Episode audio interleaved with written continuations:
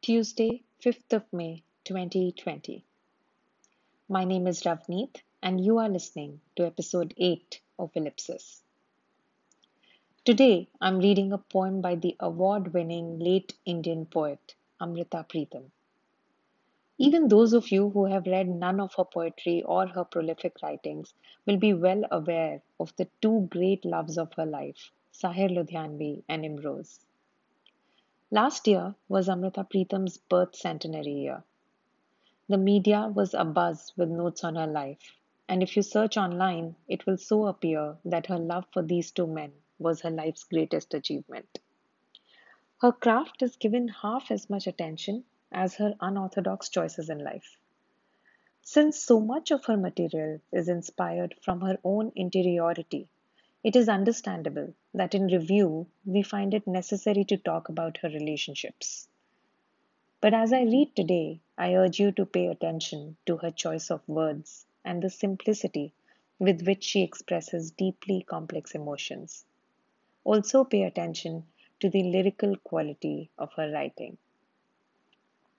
There are two plays based on her life, specifically her correspondence with Sahir Ludhianvi, a relationship both beautiful and heartbreaking in how it unfolded over decades. These plays are Tumhari Amrita and Amrita, a Sublime Love Story. What is beautiful about their correspondence is that some of it manifested in their commercial art, the poems, song lyrics, and stories they wrote ostensibly for a publication or perhaps a film, but often only with the hope that the other would receive it as intended. The poem today is called Empty Space. It is a translation from the original titled Khali Jaga, written in Hindi Punjabi. In a departure from our usual routine, I will read the original Hindi poem too, because it is rare to have the privilege of understanding a poet's language of writing. I believe it also transforms your experience of receiving poetry. However, I shall also read the English translation of this poem because in this specific version, the translation is quite accurate and preserves the original meaning. And now the poem, for no woman should come between a poem as exquisite as this one and the listener.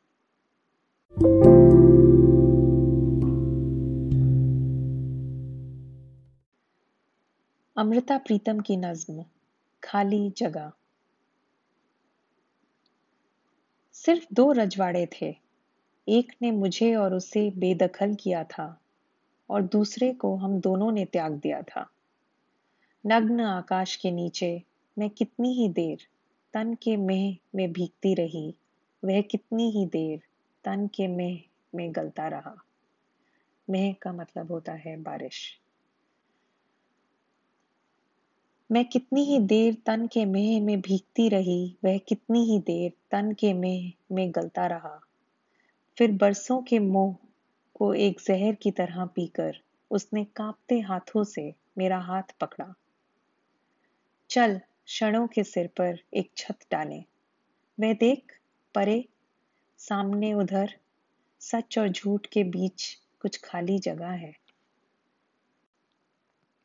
And now for the English translation Empty Space by Amrita Pritam. There were two kingdoms only, the first of them throughout both him and me, the second we abandoned. Under a bare sky, I for a long time soaked in the rain of my body, he for a long time rotted in the rain of his. Then like a poison, he drank the fondness of the years. He held my hand with a trembling hand. Come, let's have a roof over our heads a while. Look further on ahead, there, between truth and falsehood, a little empty space.